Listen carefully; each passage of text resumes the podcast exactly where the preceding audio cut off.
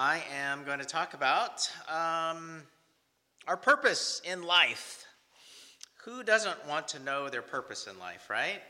Who doesn't know, want to uh, ask the questions, Who am I? What am I here for? the typical questions that we uh, contemplate in life. Well, if uh, we believe that God is our creator, if we believe that God is evident in the cosmos as we look up into the skies, um, if we believe that uh, God possibly, for the rest of the world, revealed himself maybe through the Bible and speaking through the prophets, Christians, we certainly believe this. If God revealed himself in this way, well, it might be, seem reasonable to look in our origin, our origin stories. Um, it might be uh, reasonable to kind of be a biblical archaeologist, right? Archaeology uh, these days, um, you know, digs in the dirt and finds little clues of a pot, of a, a little piece of metal, and they're all excited, right? Because it gives clues to possibly who we are and all that. So, last week, the last couple times we've uh, been journeying, um, the last couple weeks we've discovered, we've been uh, uh, journeying through Genesis 1. We've discovered that we are the offspring of a powerful, creative, awesome creator who made the cosmos with order, unspeakable beauty, and incomprehensible vastness. You can study the sciences forever and never come to the end of God. We discovered in Genesis 1 that we were indeed fearfully and wonderfully made, created with glory and honor, top of the food chain of all earthly beings, created a little lower than angels. And God bestowed his very image of himself on us. All that is good in humanity, we can see the image of God. When you are creative, you see God. When you are powerful and can master your field or subject, you see God. When you right the wrongs of the world, when you bring hope and healing, when you encourage others with the fruit of the Spirit, we see God, right? The fruit of the Spirit is love, joy, peace, and patience, and kindness. When we do these things, we reflect God. We see God. When we see male and female, all that is good in masculinity, we see God. All that is good in femininity, femininity we see God. Humans were set apart, holy. God wants us to be holy. God is described as holy, holy, holy, right? Really, really set apart. And by the way, in the Hebrew scriptures, uh, when something's repeated three times, it's kind of an exclamation point on what they're talking about. And also, the number three is a symbol for perfection and completeness. So, when you see the character of God, God is perfect, God is complete, God is whole.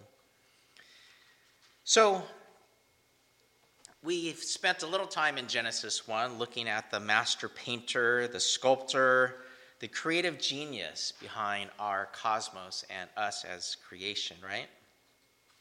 Well, today we're going to discuss that we were called out of the world. We were made on purpose, for a purpose. We discussed that last week, and that is kind of general a little bit, right? We were made on purpose, for a purpose. And today, uh, we're going to get a little more specific. So if you're look in your outline,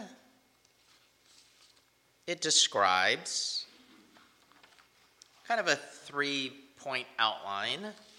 That's a good discipline for myself. Um, the first purpose is to be a good soldier.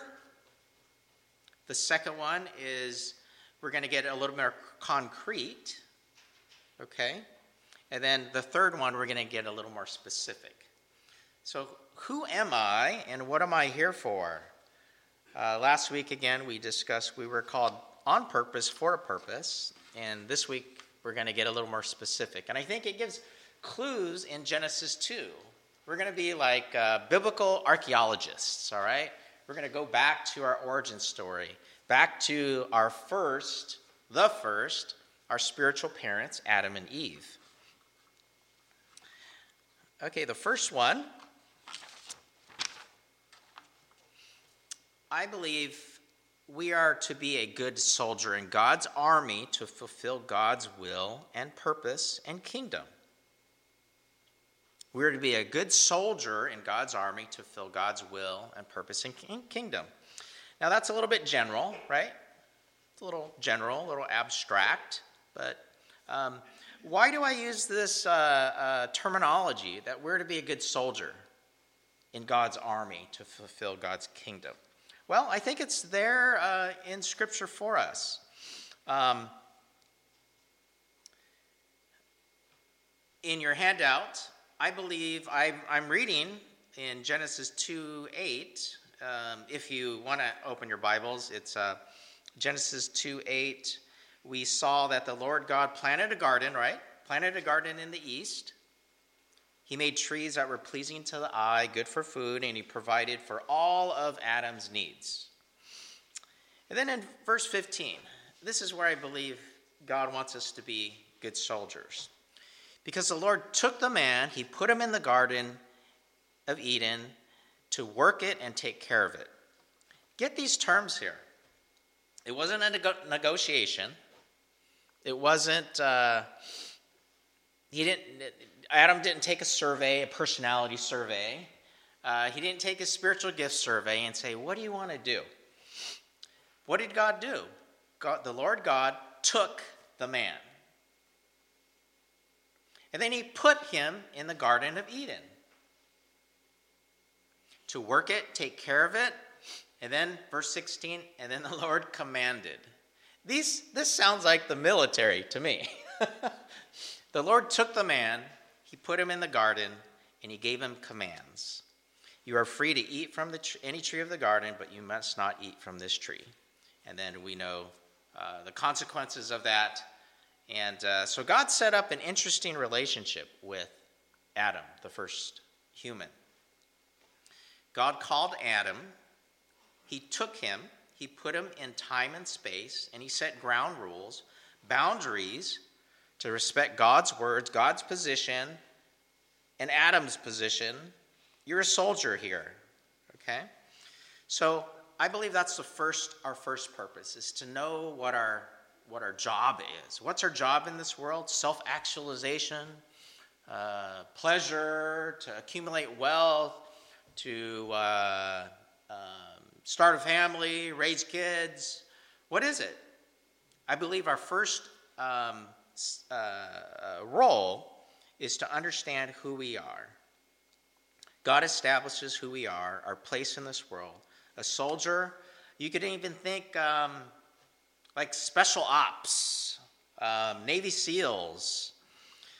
Now, a soldier sounds like a soldier, a foot soldier. A soldier needs to know their place. They need to be able to take orders, right? Know their place, not go AWOL like we talked about last time. But you think of our the different roles one can take in the military, right? Um, a special ops, a commander, a chief, a Navy SEAL, even our superheroes, we glorify these things on TV, right? Superman, think of think, think of Superman. Superman uh, wanted he was an ordinary person on whatever planet he came from. Does anybody know? He was raised on Krypton? Okay.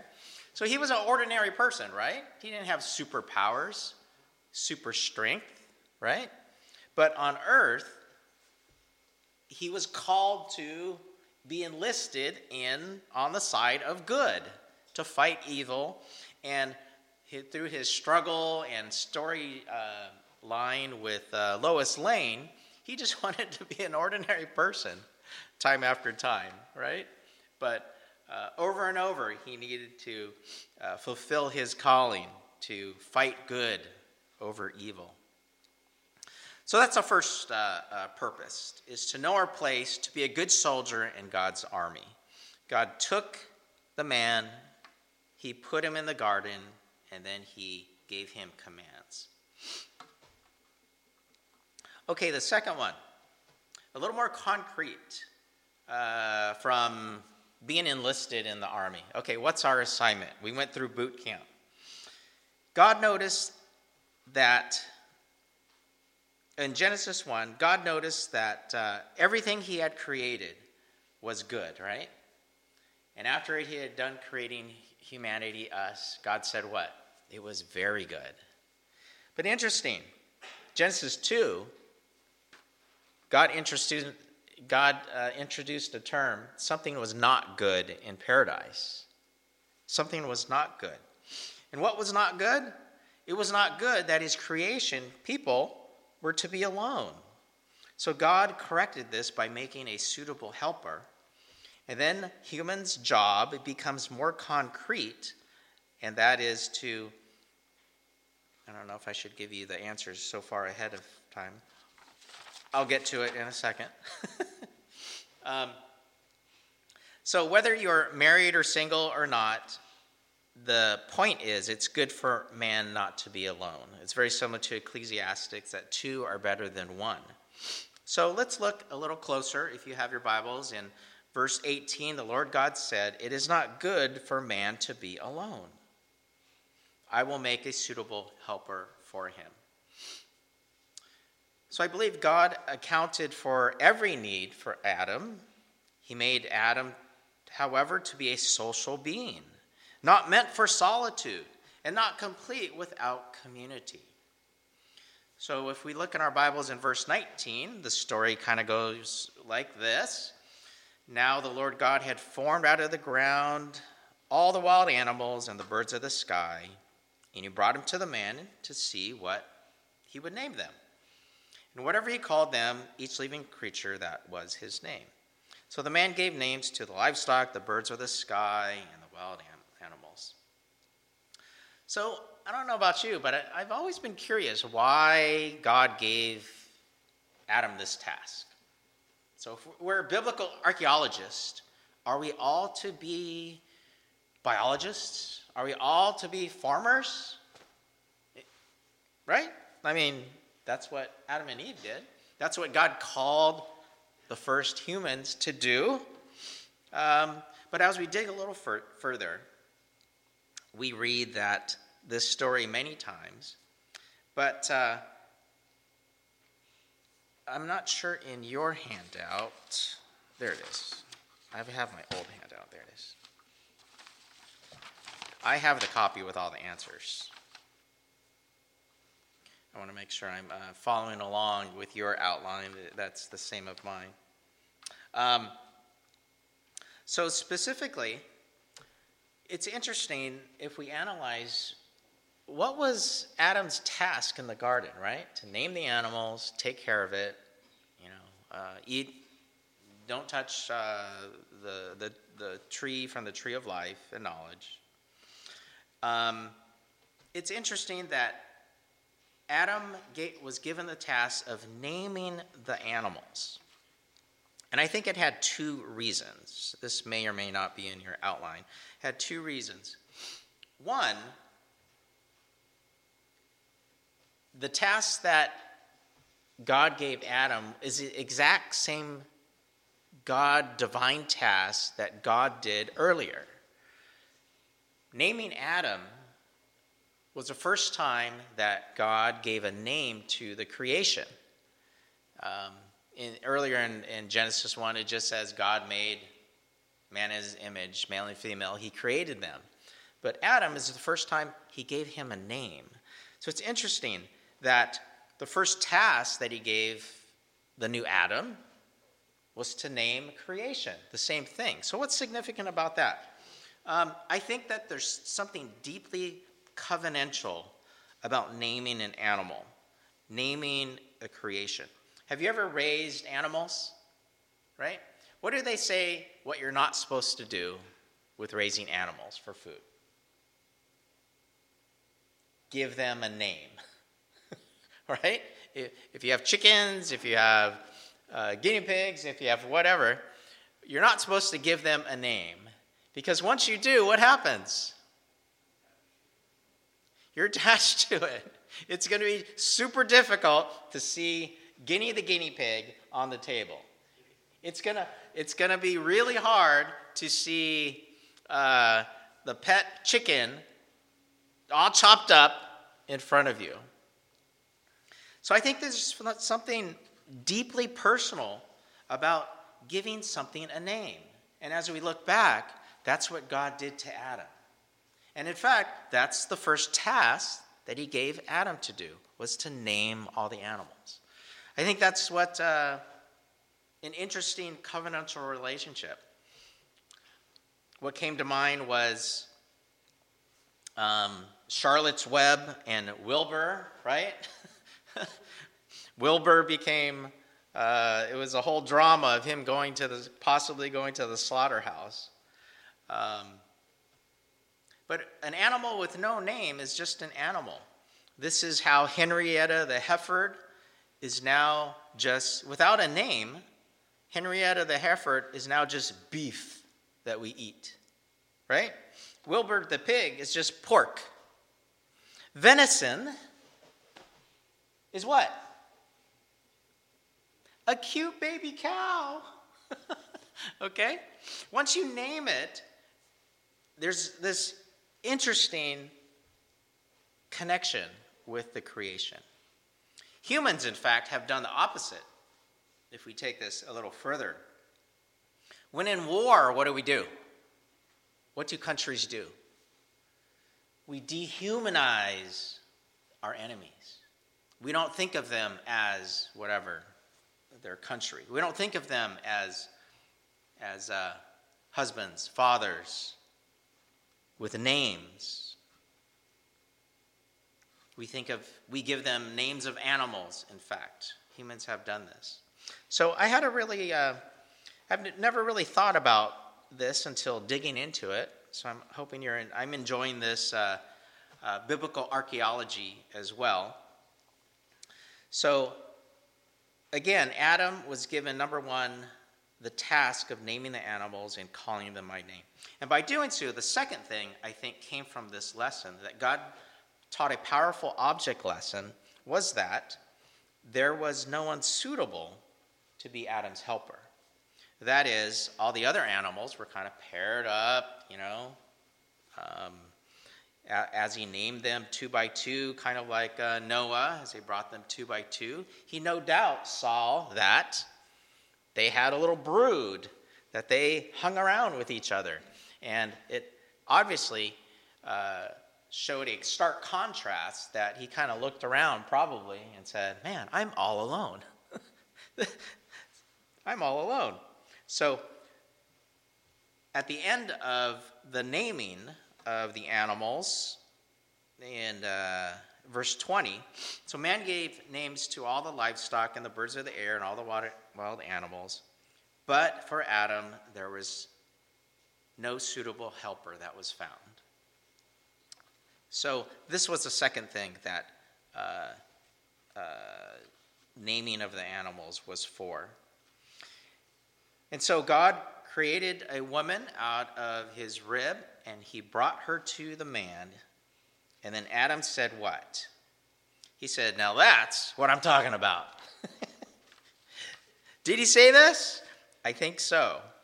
God made clear that the bird was not a suitable helper. He made it made very clear that the fish was not a suitable helper, or a whale, or any other four legged animal. You know, God saw the baboon who has had four legs and maybe walked around and thought, Maybe? No, that's not going to happen.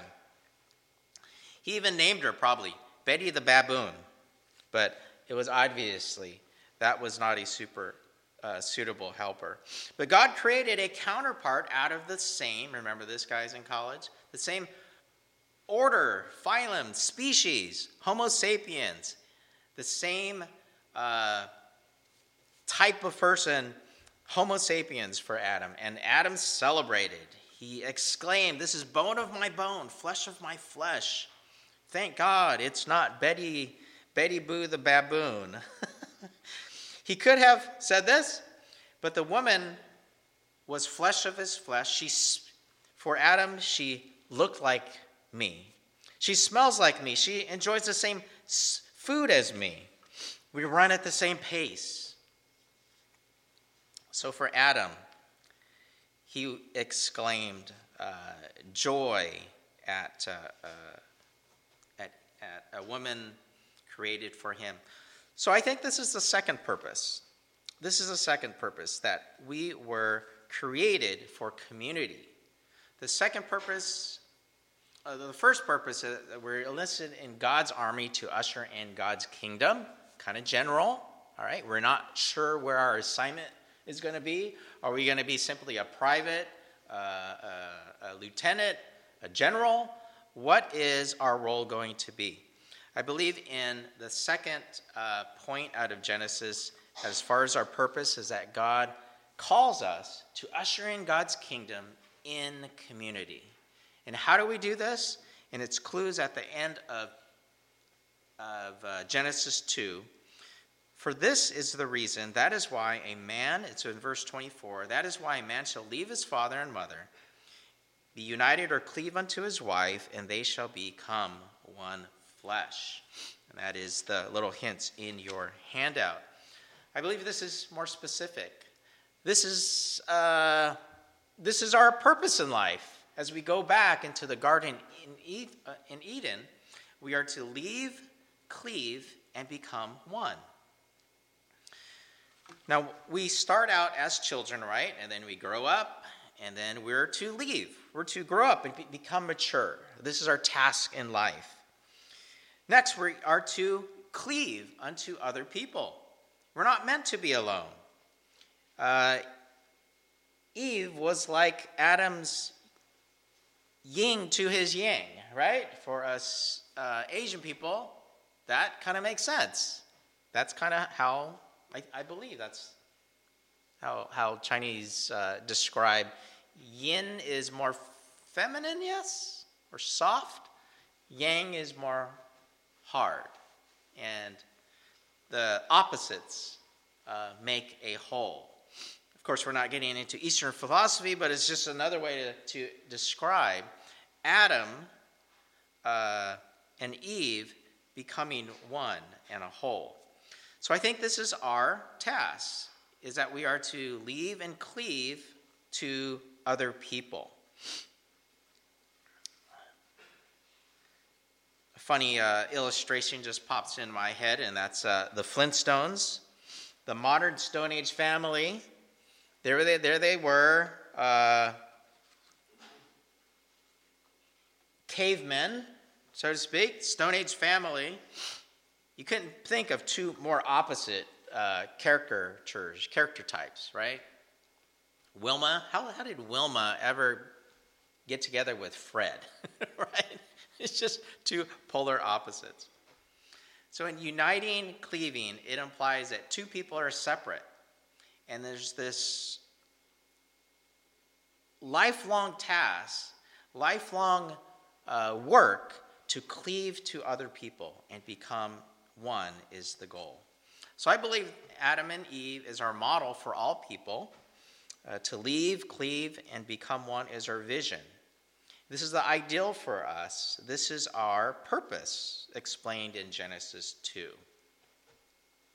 Now, mind you, this is in paradise before sin entered the world. this is the ideal even before, even Adam and Eve did not achieve this goal for very long. So, to leave, to cleave, to become one is easy to put on ourselves as a goal. But realize this is our lifelong work. Even Adam and Eve did not fulfill this. And we'll probably get to that later of what happened when sin entered the world. But what can it look like? What does leaving, cleaving, and become one look like? There's a wonderful book, one of my favorite books. It's by Henri Nouwen. Henri Nouwen. It's called The Return of the Prodigal Son. And in the three chapters of the book, there's a wonderful movement of a whole chapter dedicated to the prodigal son, the younger son, a whole chapter dedicated to the older son, and a whole chapter created to the father, the main characters in the prodigal son story. And it's an interesting movement of what I'm trying to say here is leaving is this task of becoming mature, becoming mature. And in the prodigal son story, there's these wonderful movements in the three chapters of the book. Uh, the prodigal son story is obviously a story of, of overt sins of commission, right? Uh, external things that he took his father's money and spent it on wild living and left his family and responsibility. As opposed to the older son, older, maybe he was more mature, maybe, uh, uh, just by age, but overtly he didn't go off to that far off land. But the rest of the chapter talks about inter- his internal struggles of what far off land did he actually go, go to, right? He had lots of jealousy, anger, um, comparison, unforgiveness, maybe entitlement, lots of things that he needed to grow in maturity to. And then the last movement of the book is where we could find ourselves in the parable in the younger son, the older son, and then the f- full act of maturity is to become like the Father, is to become like the Father, is to welcome, is to be forgiving, uh, to be kind, uh, where the Father explained we had to celebrate because the son of this son of mine was dead but now he's found so he celebrates. So that is a picture of what it is like to leave become mature. By cleaving something more practical um, in your little handout that's probably why i was a little bit late this morning down at the bottom there is uh, a reference to the number one thing that makes relationships successful. Psychologists have studied 40,000 couples, and they have found that this one characteristic they could predict in 15 minutes if couples will be more successful, stay married, stay together, or split up and end in, end in divorce. And that is the act of turning toward. The act of turning toward by acknowledging people and engaging with them. Eye contact, quality time, um, responding to people's uh, conversation, their, their need to debrief and talk, as opposed to turning away, actively ignoring or the attempt for people to connect.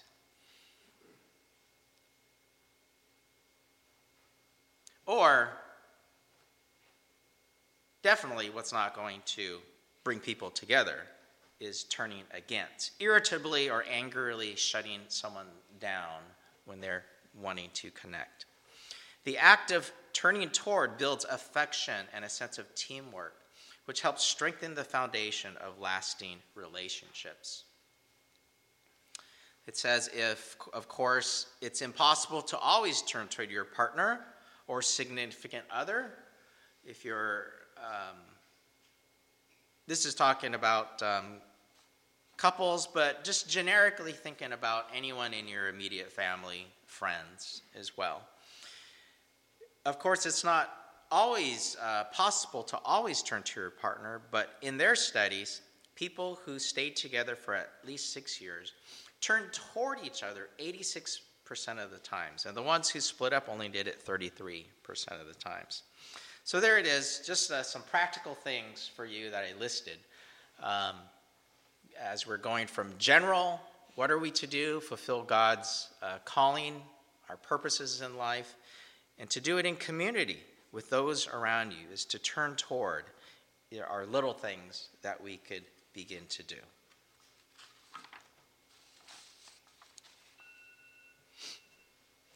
Uh, I guess it's time to end.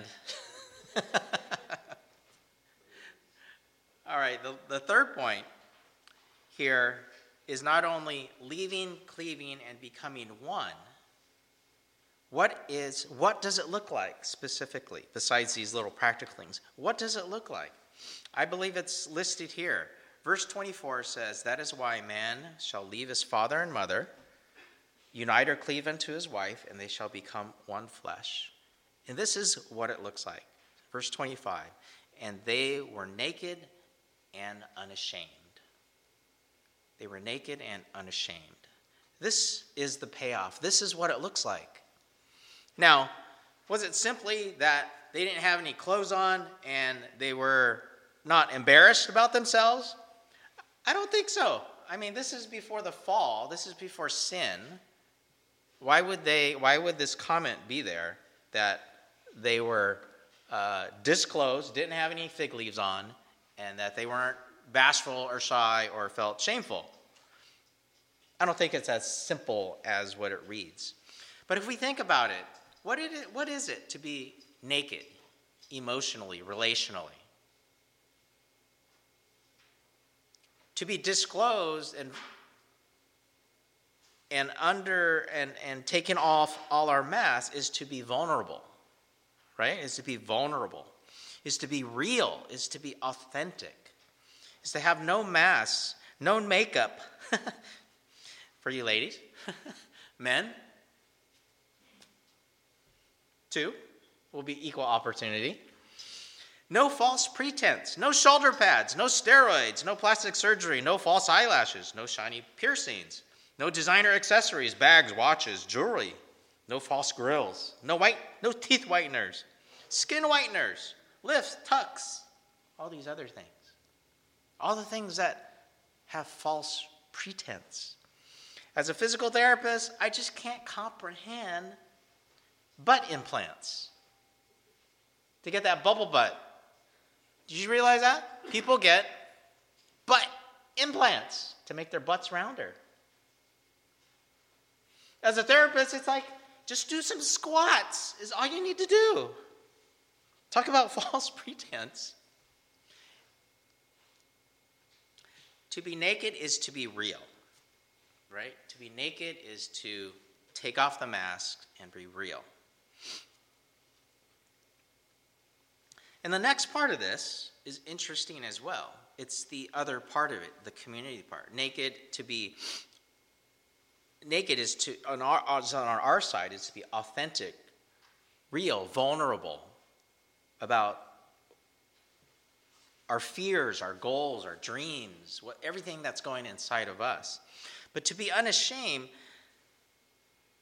content gives the idea of to be yourself in community with another person, to be unashamed with another. Wow, wow, this is the state of community with another. One another with our family, our significant others, our small group, your church, your brothers and sisters. In fact, the term one another you have heard is used often in the Bible, right? A quick search uh, in, in uh, my Bible program shows that it's the, the word term one another is used 190 times in the Bible. 190 times. We were, it was not good, we've established, that humanity is to be alone. We are meant to be in community with each other. And this is how we fulfill God's purposes in our lives, is to usher in God's kingdom in community with one another. So, in wrapping up here, this could certainly have in happen in marriage. That's the goal. And but as we know from our spiritual um, first family, Adam and Eve, it doesn't always end perfectly. That is the goal. That is the vision. However, is to leave, cleave, and become one, and then to be naked and unashamed. This could happen with our with other brothers and sisters. There's scriptures that say there are friends that stick closer than a brother. Now, uh, those of us that uh, are Asian, let's see. That's a funny statement. Those of us that are Asian here. uh, family is super important, right? It's ingrained in our DNA. Extended family is as well. But coming before the Lord, God gives us even something better. Family is important, but there are friends that can stick closer than a brother. And I have examples and examples, but, but you know what I mean, right? They do say blood is thicker than water. But the joy of having brothers and sisters, spiritual brothers and sisters, a church family, a small group, people that we can rely on, God gives us a spiritual extended family. But it takes work. Um, it is very much you get what you put in as well. Ecclesiastes says two are better than one.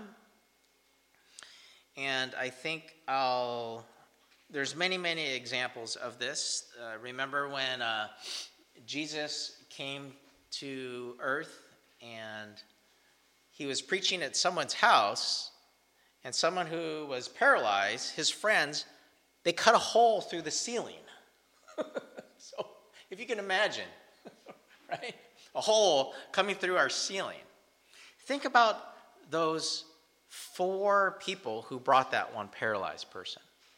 There's a book called Stretcher Bearers. Imagine to have stretcher bearers in your life like that, that stick closer than a brother.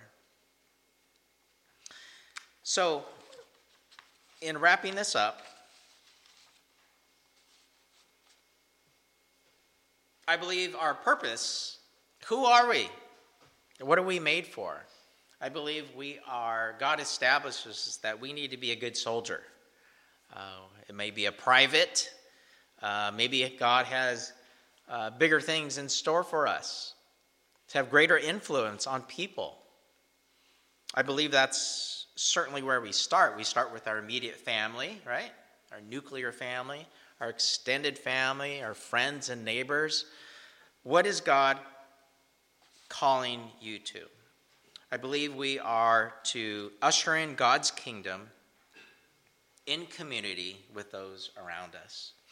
And today we're going to celebrate that joy of just fellowship, of thanksgiving for our church family. We're going to break bread together with friends, maybe that uh, uh, we just met. Some of you are new to me. Uh, we're going to establish new relationships. And it is that process. And just uh, closing on this personal note is that life is about moving towards and away from relationships, okay? It's dynamic. You know, yes, blood is thicker than water, but if you lived any number of years, you know that things move and change away. They change, okay? It is a, a, process of saying hello and investing into new relationships and saying goodbye to others. In fact, uh, uh, by the way, thank you for uh, uh approving my, my interim pastoring here and sharing at the pulpit. By choosing to do this, I am saying hello to you guys, which is going to uh, bring uh, interesting conversations and stories and connections, but I also have to say goodbye to the church family that I was spending 11 o'clock service with at another church. I have to say goodbye to my pickleball group that I was learning how to play a sport with because it conflicts with the same time. But that is what life is about. It is dynamic. So we establish here the ideal, okay? It is ideal. It's something to strive for. And actually, to me, it's exciting because everyone asks, What am I here for? Who am I? What am I here for? Everybody asks that. And it's fun and exciting as believers, of people of faith, to look in our scriptures in the beginning, to look at the first family, to, to be biblical archaeologists, to discover our roots, little clues of what we're placed on this earth for. So I hope you've gained um, some encouragement and through your little outline there that uh, God calls us into God's army to be good soldiers, to do what? Usher in God's kingdom in community. And in this community, it's going to be dynamic. People are going to change. People that you thought were friends for life end up not being friends for life. And that's a disappointment. But it is dynamic, and that's what God calls us to. So let's uh, bow and close in prayer. God, we just uh, we thank you for our local group of believers. Some have been friends for a short time through a stage of life, and some have been friends for a lifetime. That God, we we uh, just express our thanks, our thanksgiving for those friends, those best friends, those friends for life, our lifelong partners, friends that we've uh, walked through life with, through years, through decades, through specific seasons. God, you've uh, let us learn, let us learn to risk so that we can know and be known by our church family. May each listener today, God, have if they have ears to hear and eyes to see, uh, what our true purposes, our purposes are here on this earth. It is to find and discover back in the Garden of Eden, that it's not good for us to be alone. To be a good soldier, to soldier on and becoming mature, learning to be interdependent on others. We thank you, God, for our significant others, our best friends, our BFFs, our brothers and sisters, friends, spouses, May we all strive for oneness where we are can be disclosed, vulnerable, naked and unashamed, God. Where we are authentic to be know, to know and be known. God, we, we're going to give thanks for our Thanksgiving potluck that uh, you've described, that your kingdom is, is depicted like a feast, and we're to enjoy in all the goodness of a feast. And if there's not enough people, God, we're to go out and grab people and bring them to your goodness. So, God, we think about the empty chair that's going to be next to us. We, th- we uh, rejoice that we are in the fellowship, God, that we are uh, drinking from your fountain of, of uh, joy and love and forgiveness. But we think about that empty chair, God, of who that you're going to use to invite and bring them into your folds, God. Because you said, Lord, all there's more people in heaven that rejoice after one sinner that repents. So our invitation is always open to those that would humble themselves and start to follow you, God. So in these things we pray, and all God's people said, Amen.